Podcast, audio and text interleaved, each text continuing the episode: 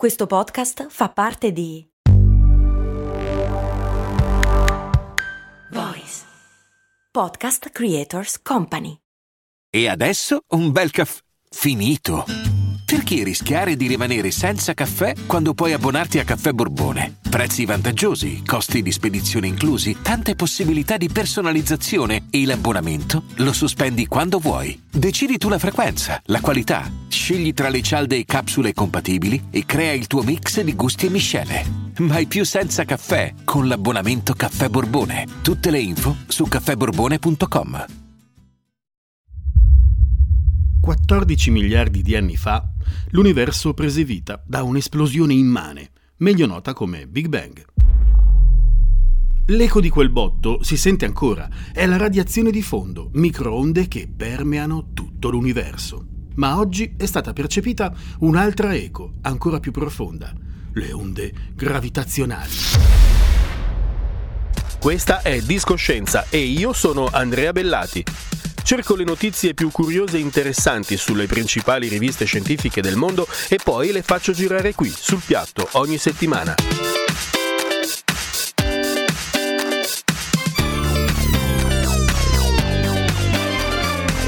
Discoscienza, la scienza suona bene. Suona bene. Delle quattro forze che governano l'universo, la gravità è quella apparentemente più banale, ma è anche la più misteriosa. È banale perché accompagna ogni nostro gesto e siamo sempre in lotta con lei quando fatichiamo per alzarci dal letto, quando solleviamo la tazzina del caffè, quando lanciamo una palla o quando pigliamo un aereo. È la più misteriosa perché semplicemente non sappiamo come funziona e nemmeno che cosa sia. Delle altre forze, invece, sappiamo moltissimo e le usiamo di continuo. La forza elettromagnetica accende le lampadine e tutti i nostri dispositivi elettronici. Abbiamo imparato a sfruttare le forze nucleari, quelle che tengono unita la materia, e lo abbiamo fatto per produrre energia elettrica nelle centrali e anche, purtroppo, per fabbricare terribili armi di distruzione di massa. Ma cosa tiene la Luna legata alla Terra? La Terra legata al Sole e noi tutti giù per terra? Il fatto che una cosa cade per terra è talmente naturale che non ci meraviglia. E invece dovrebbe, perché la gravità se ne sta lì, avvolta in un mistero che nemmeno le migliori menti della storia sono riuscite a risolvere. Galileo Galilei la osservava in azione lasciando cadere sassi dalla torre di Pisa. Per Dante, romanticone, la gravità era l'amor che muove il sole e l'altre stelle. Questo lo capì anche Isaac Newton quando la leggendaria mela gli cadde sulla testa e che più tardi, nel 1687, descrisse la gravità come una forza che attrae i corpi, tutti i corpi, come le mele, i pianeti e le persone. Newton tradusse le sue osservazioni nella formula matematica che studiamo alle scuole superiori e che mette in relazione la massa di due corpi che si attraggono con la loro distanza. La formula di Newton è una delle più grandi conquiste del sapere umano. La usiamo tutti i giorni, quando lanciamo un satellite nello spazio, quando costruiamo un ascensore, quando inorridiamo pesandoci sulla bilancia dopo le feste di Natale. Ma per quanto sia utile, la formula di Newton è solo un'approssimazione e Newton stesso se ne rese conto. C'era qualcosa che non andava. Il grande scienziato aveva capito come, ma non perché i corpi si attraggono. Lo ammise con grande onestà in una lettera indirizzata al teologo Richard Bentley. La gravità deve essere causata da qualcosa che obbedisce a certe leggi, ma cosa sia questo qualcosa lo lascio alle considerazioni dei miei lettori. Con queste parole Newton gettava la spugna? No, lui era arrivato fino lì e lasciava a qualcun altro il compito di spiegare la gravità.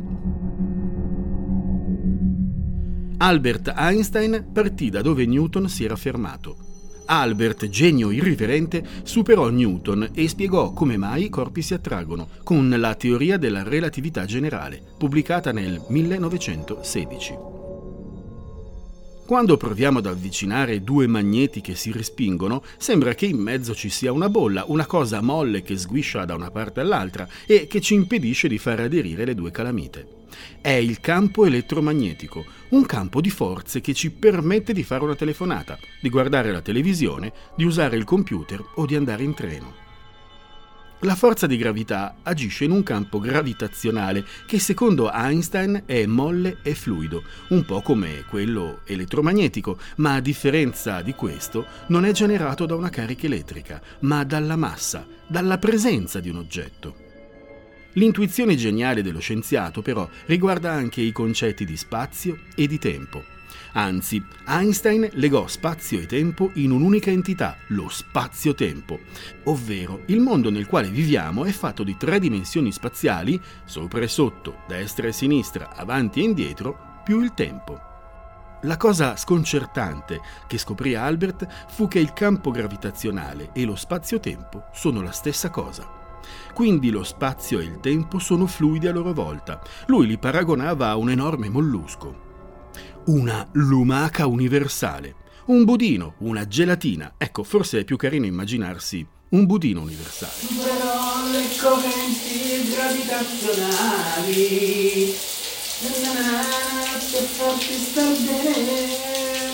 un corpo, un oggetto, modifica lo spazio-tempo semplicemente con la sua presenza. Si dice con più precisione che un corpo dotato di massa incurva, concentra lo spazio-tempo. Anche noi siamo corpi con una massa e anche noi incurviamo lo spazio-tempo. Ma il motivo per cui non abbiamo qualche oggetto appiccicato alla faccia sta nel fatto che siamo piccoli. E sì, perché la gravità si rivela quando ad agire sono i pezzi grossi, pianeti, stelle, galassie, buchi neri. Il budino si può incurvare, si può spremere, ma si può anche scuotere e far tremare. Anche lo spazio-tempo trema quando è scosso da un evento catastrofico. Einstein l'aveva previsto, ipotizzando l'esistenza delle onde gravitazionali nel 1916. E l'11 febbraio del 2016, un secolo dopo, le onde gravitazionali sono diventate realtà. L'osservazione diretta delle onde ha fatto compiere alla fisica un salto epocale e ha conquistato le prime pagine dei quotidiani e il primo servizio dei telegiornali.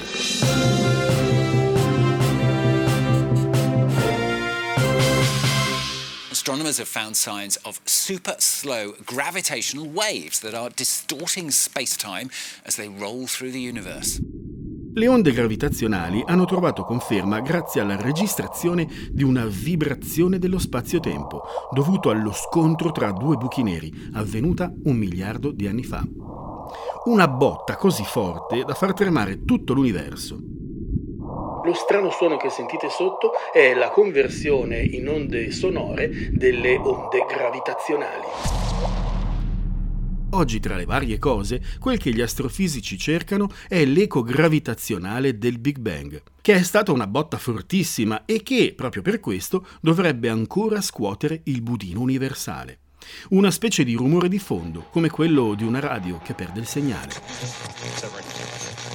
Scovare e misurare queste onde permetterebbe di entrare dentro al Big Bang. La radiazione di fondo, quella già misurata, infatti, quella fatta di, di microonde, non fornisce un'immagine dell'universo prima di 380.000 anni dopo il Big Bang. Le onde gravitazionali, invece, potrebbero dare informazioni fino a 10 alla meno 32 secondi dopo il Big Bang una frazione minuscola di secondo che nemmeno si può pronunciare. E sarà l'occasione questa, finalmente, per capire com'è nato l'universo e tutta questa roba che contiene. Guarda quante ce ne sono, oh, milioni di milioni di milioni di stelle. Oh, stia ragazzi, io mi domando come cavolo fa a reggersi tutta sta baracca. Perché per noi, dico così per dire, in fondo è abbastanza facile, devo fare un palazzo. Tot mattoni, tot quintali di calce. Ma lassù, viva la Madonna, dove le metto le fondamenta? Eh? Sono mica coriandoli.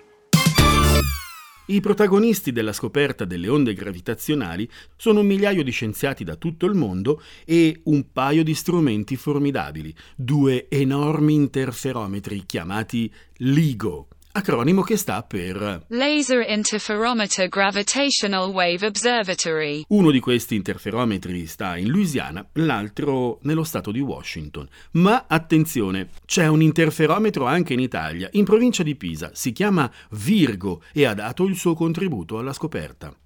È il momento di fare qualche domanda alla mia amica Simona. Simo, aiutaci a fare chiarezza. Allora, nell'universo esistono buchi neri che vengono chiamati supermassivi. Vuol dire milioni e miliardi di volte la massa del nostro Sole. Si trovano al centro delle galassie. Ogni tanto le galassie si scontrano, i buchi neri al loro interno interagiscono tra di loro, ruotano uno intorno all'altro, si fondono a formare buchi neri ancora più grossi. In questo processo vengono formate le onde gravitazionali.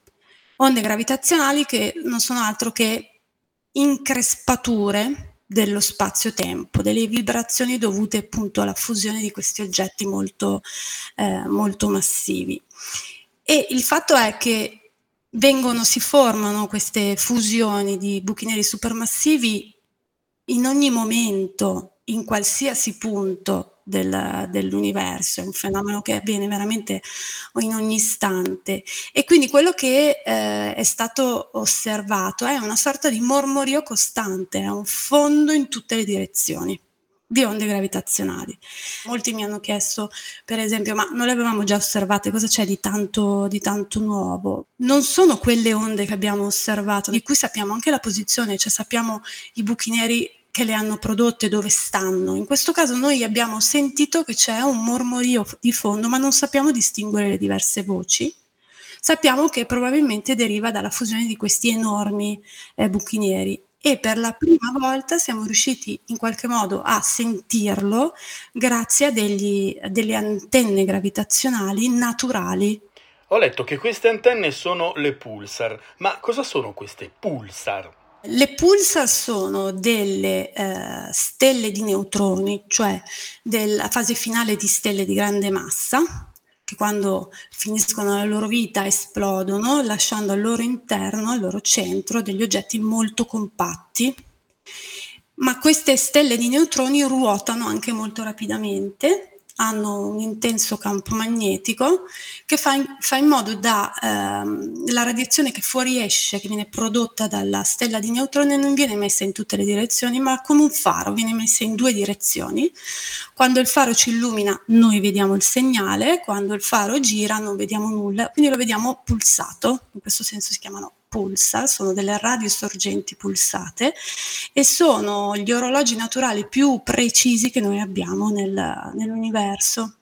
Sono state sfruttate proprio perché siccome sono così precise, quando passa l'onda gravitazionale, diciamo che il ticchettio un po' cambia, eh, subisce delle variazioni dovute proprio al passaggio di questa perturbazione, di questa vibrazione il segnale è molto molto molto debole, ma la pazienza è venuta in aiuto, cioè hanno osservato per parecchi anni, per alcune collaborazioni anche 25 anni, tante pulsar nel mezzo diciamo intergalattico e, e sommando questi segnali siamo abbastanza confidenti di aver misurato questo fondo. Ma è vero che, spero di sì perché ci ho appena fatto questa puntata, eh, quello è l'eco del Big Bang? Una cosa che viene detta è che sia il fondo del Big Bang. Ora di questo ancora non c'è nessuna, nessuna prova, però tra diciamo, questi segnali potrebbe esserci anche questa, eh, questa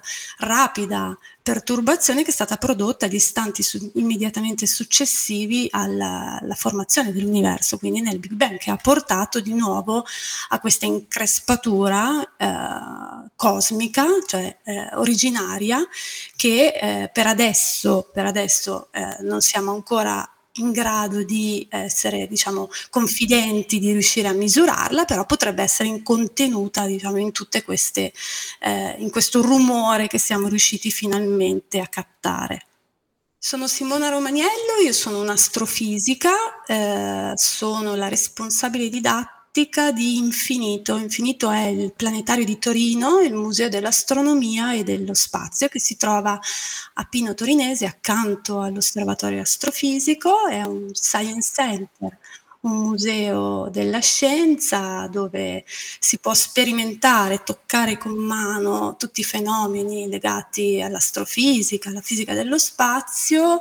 Il nostro motto è vietato non toccare, quindi per comprendere e imparare bisogna sperimentare direttamente. Ciao Simo, grazie, alla prossima perché ti devo richiamare per parlare di acqua spaziale. Ciao! Una curiosità.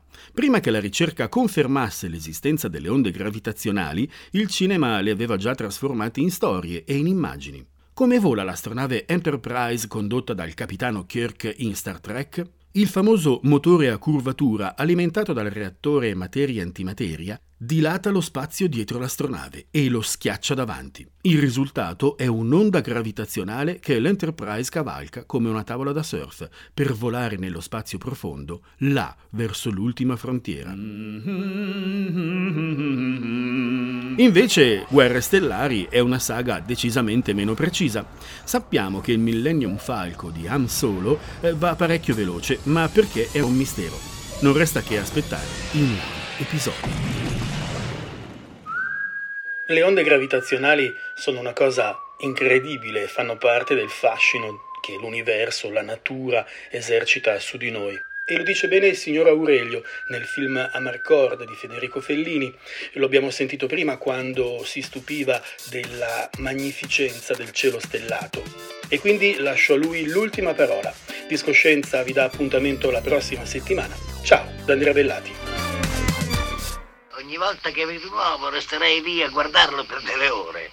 Io mi domando delle volte come fa la natura a tirare fuori delle cose così perfette. Caro, ma la natura l'ha fatta Dio, mica un ignorantone come te. Ma a fare le pugnette, te, vai. I'm Sandra, and I'm just the professional your small business was looking for. But you didn't hire me because you didn't use LinkedIn jobs. LinkedIn has professionals you can't find anywhere else, including those who aren't actively looking for a new job but might be open to the perfect role, like me. In a given month, over 70% of LinkedIn users don't visit other leading job sites. So if you're not looking on LinkedIn, you'll miss out on great candidates like Sandra. Start hiring professionals like a professional. Post your free job on linkedin.com/people today.